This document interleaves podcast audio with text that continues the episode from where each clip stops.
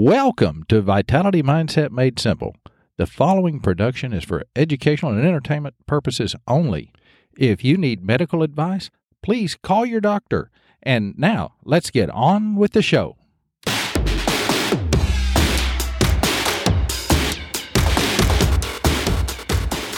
Welcome to Vitality Mindset Made Simple, where we take the stress out of being healthy. I'm your host, Dr. Debbie Osment, and I sincerely thank you for joining me. What in the world are you afraid of? Uh, do spiders and snakes freak you out? I mean, could it be some looming world crisis that's keeping you scared? Uh, are you worried about what other people think of you, maybe? You know, whatever your fears are, they are impacting your life in big ways and in ways that may surprise you because the evidence is clear. Living in a constant state of fear will accelerate the wear and tear on your brain and on your body. It will make you not only feel old, faster, it will also make you metabolically older faster. So anything that negatively impacts your health will necessarily affect your relationships. And relationships are the primary reason that we want to nurture vitality and that we want to work on our mindset to find ways to have more vitality.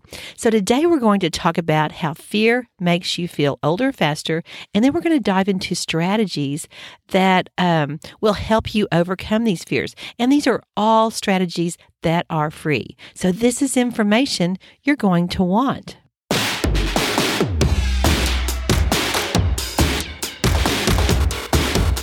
Fear is one of the six universal emotions that every single person on earth experiences. So, in alphabetical order, the six universal emotions are anger, disgust, fear, joy, sadness, and surprise. And they each have a distinct facial expression. So, think of somebody that you know who who sort of seems to live in constant fear. I mean, you can probably see the expression on their face. Uh, they might be afraid of the weather. They might be afraid of the economy. They might be afraid of an illness that they might get that they heard that, you know, somebody else has. I mean, they might be afraid of what other people think of them. Uh, maybe they're afraid of a, that a rabid dog is going to break down their door and bite them while they're sleeping. You know, on and on. The reasons are endless. And of course, uh, death and dying are always at the top of the list when it comes to fears. Now, some some of these fears are real and some are imagined. Uh, and, and fears often have a certain contagion about them. So when you're around these people, you might start thinking, wow, should I be afraid of that too? You know, what if a rabid dog breaks into my house and bites me when I'm asleep and I have to get rabies shots. And then uh, I heard they're really painful. And then what if I can't do my podcast because I, I'm in pain from these rabies shots? Blah, blah, blah, blah, blah. You can imagine. I mean, it just sort of goes down this uh, slippery slope. So, but interestingly, in a 2019 stress survey uh, of Americans, 71% of people reported uh, being stressed about being caught in a mass shooting. I mean, think about that. That's one of those things that's a perception. I mean, it would be horrible to be caught in a mass shooting, but it's really not a big threat for most of us on a daily basis. Unfortunately, there are common things that trigger fear in most of us, and uh, we can, you know, learn to be uh, unafraid of those, or we can be coerced to becoming afraid of, of almost anything. The trigger for fear is the threat of harm. Now, this threat of harm can be physical, it can be emotional, or it can be psychological. But whether or not the fear is real or if it is simply perceived, it has the same impact physically. So we all sort of make this in this cognitive appraisal of a real or a perceived threat. And whatever conclusion we come to causes our body to respond to meet the threat. So so while fear has been traditionally considered to be, say, an, a negative emotion, a fear can actually serve uh, an important role in keeping us safe because it will mobilize us to cope with any potential danger. I mean, we are designed to have a fear response, and it was designed into us to help protect us. So, so how does how does the body, including the brain, respond to a fear stimulus?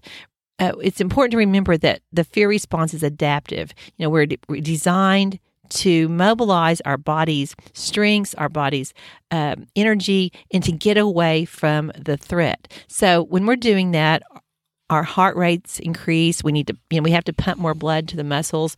Uh, blood sugar increases because those muscles are going to need fuel. Uh, hormones are released that would empower all of this. You know, we, we're able to suddenly think faster, run faster, jump higher, and to get away. But also, uh, our blood thickens just in case we get injured. Um, you know, but oh, wait, you know, when we're scared, we really don't need to be digesting food. We don't need to be repairing and regenerating. Uh, we don't really need to be absorbing nutrients at that moment uh, from the food we just ate. And we sure don't need to fall into some deep, restful sleep. So the body is great at diverting energy away from the non essentials. I mean, things like the digestive system and diverting it to essentials that aid in the fight or flight system. I mean, to help our muscles and to help our organs to get away from the threat.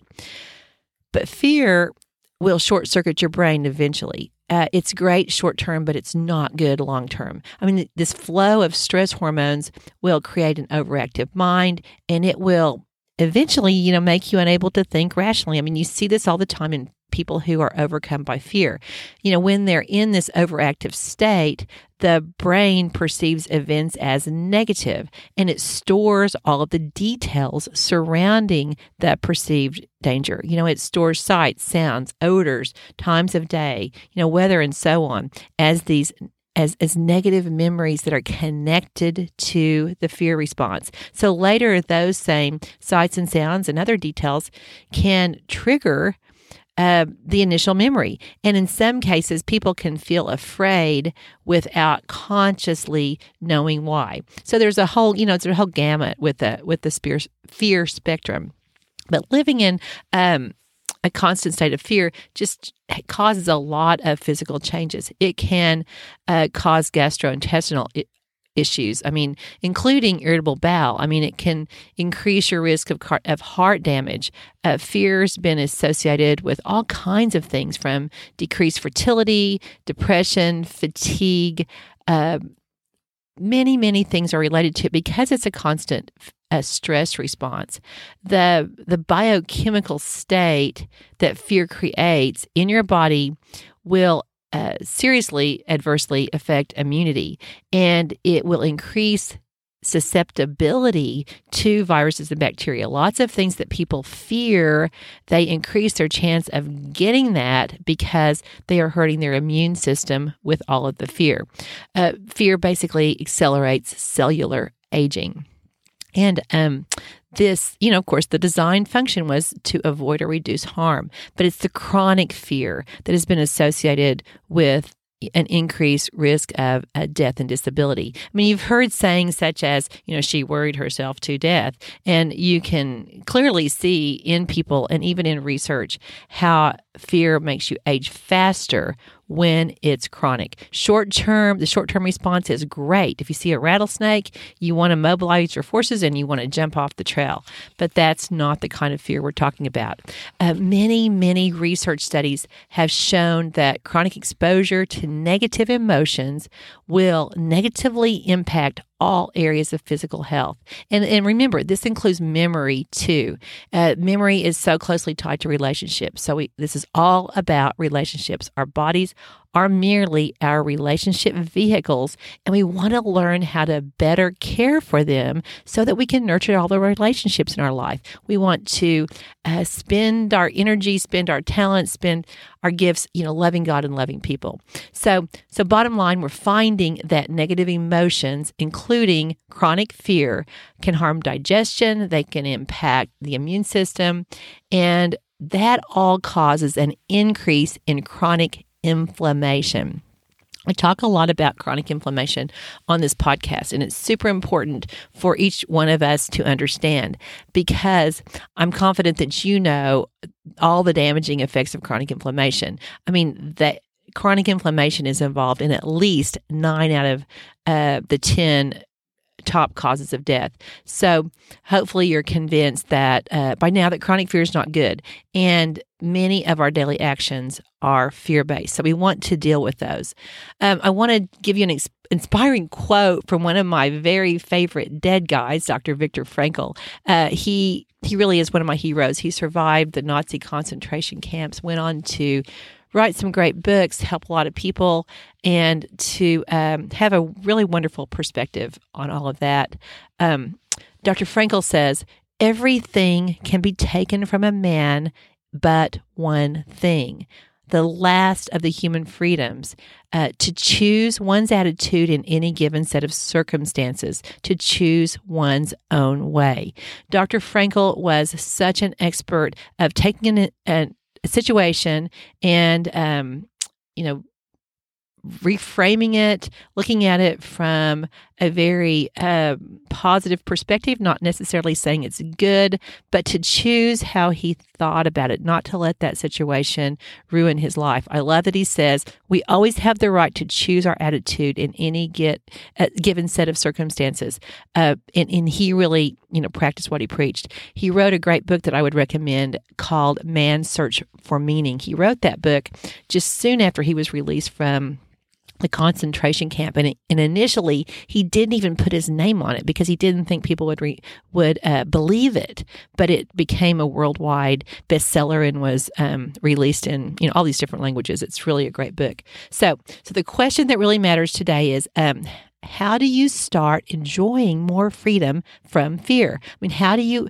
actually cultivate faith in your life to improve your health and consequently improve your relationships? Well, I have three places that you can start. I love to say, just start somewhere. So, the, the first area to think about is to define your fear. I mean, what are you really afraid of? When you have some behavior that you do, think, what, what am I really afraid of? What am I reacting to? And why am I afraid of it? You have to become aware of what the specific fear is. You have to name the fear. You know, here we are again talking about the Hebbian law. You know, that's the law of firing and wiring. Um, Dr. Hebb said, you know, neurons that fire together will wire together. So uh, whatever thoughts you habitually habitually think will become automatic. So the key is to become aware of what you're actually, uh, you know, wiring together, what you're actually afraid of. So when you're aware of that, then you can take steps to protect yourself. You can make, uh, for instance, if you're you know really scared of contracting some disease that's a that's a lifestyle based disease, then you can make conscious choices uh, to to be to make you know more healthier choices to lower your risk of that fear disease. Um, or maybe potentially the fear, when you define your fear, you find, well, that fear is really unfounded. You know, what are the chances of a rabid dog breaking into my house at night and biting me and me having to get rabies shots? You know, probably not very big.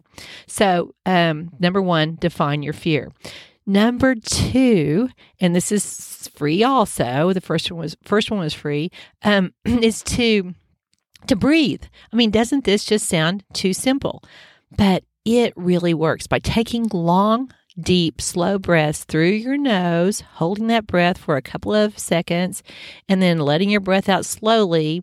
Um, you will calm your nerves. You will get into what's called a vagal response, and that in turn will lower your heart rate. It will um, it will really start to make you feel calm. It will lower your blood pressure, and and it ad- ab- actually helps your body to metabolize stress hormones. Uh, there's no magic formula, I don't think, to how many seconds you breathe in, how many seconds you breathe out. It's really just stop and breathe. I mean, repeat this as many times as you need to to stop the you know the fight or flight fear response just see what works for you you're the boss of you and you know what will calm you down so it's you know face your fear learn to breathe take time to breathe and last but not least uh, focus on trusting god spend more time in prayer. Uh, there's over 300 peer reviewed studies on the healing power of prayer. Now, there isn't anything too small to pray about. Um, if it's really that rabid dog, pray about it. The Bible is full of verses telling us to fear not. We, we actually have to rewire our brains with biblical truth. And God is faithful. He will help you build that faith muscle. Um, all you have to do is, is, is seek Him. Um, and, you know, more good news faith doesn't require prescription and it's free. In, in my own life, uh, I can get really worried about whether I'm spending my time doing the right thing. You know, I've gone back to school. I feel like um, God has allowed uh, that in in our lives, in my husband and I's life, and we spend a lot of time, a lot of money going to school, and I want to make sure that I use all these gifts in the right way. And I don't always know if I am, and that can sort of put me in a fear response, like, is this the right thing to do? Is this not the right thing to do?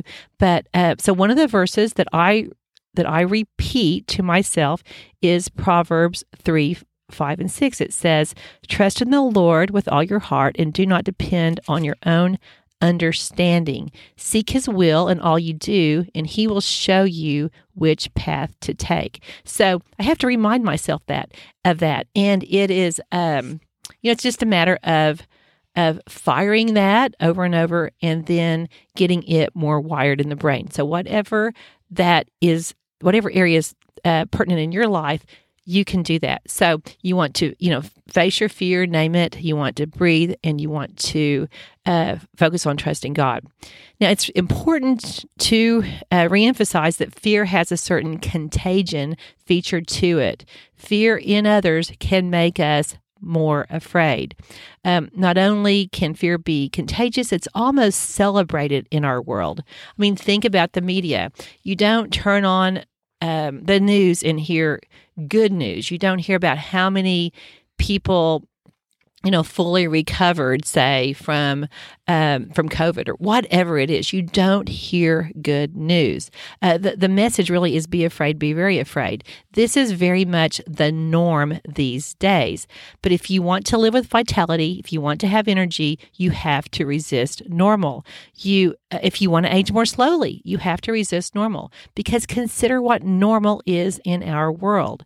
It is dehydrated. It is irritated constipated, frustrated, overscheduled, overstimulated, undernourished, normal is underrested, inflamed, and totally stressed out. I mean, fear and anxiety are rampant these days, as if you didn't know.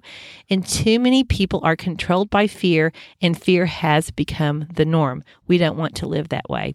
Uh, take baby steps. Now, don't sabotage yourself by t- trying to tackle the biggest fears in your life. You know, start small, start somewhere. Because, you know, fear is a very highly uh, personal experience, and everybody is not afraid of the same things or to the same magnitude. Um, some people are, you know, terrified of getting audited by the IRS, and others are terrified by getting mugged. Um, and that elicits this very same physical response. Now, some would argue that those two are very similar, but anyway, that's another story. Think about what freedom from fear would look like in your life. A great acronym for fear, F E A R, is false expectations appearing real. Um, now, this this is the chronic fear that's so damaging. Think about what your expectations are and evaluate. Um, you know, look carefully at what you're afraid of. Look at the evidence. Um, start with just one thing that you're afraid of. Sit with your thoughts, sit with your emotions, take time to breathe, uh, spend time in prayer, trust God uh, that He'll never leave you or forsake you, and find people in your life, find friends, find family, wherever you have to find them, uh, that are truly faith filled and that don't like living in fear. Spend more time with people who are less scared about life. So, thank you for joining me uh, for episode 38 of Vitality Mindset Made Simple. Together, we're taking the stress out of being healthy, and you don't have to experience accelerated aging. You can start today to change your mindset in this area. Uh, I really appreciate that you're listening and sharing. We're now in 307 cities and 34 countries. Thanks to you. Um, blessings until next time. Bye bye.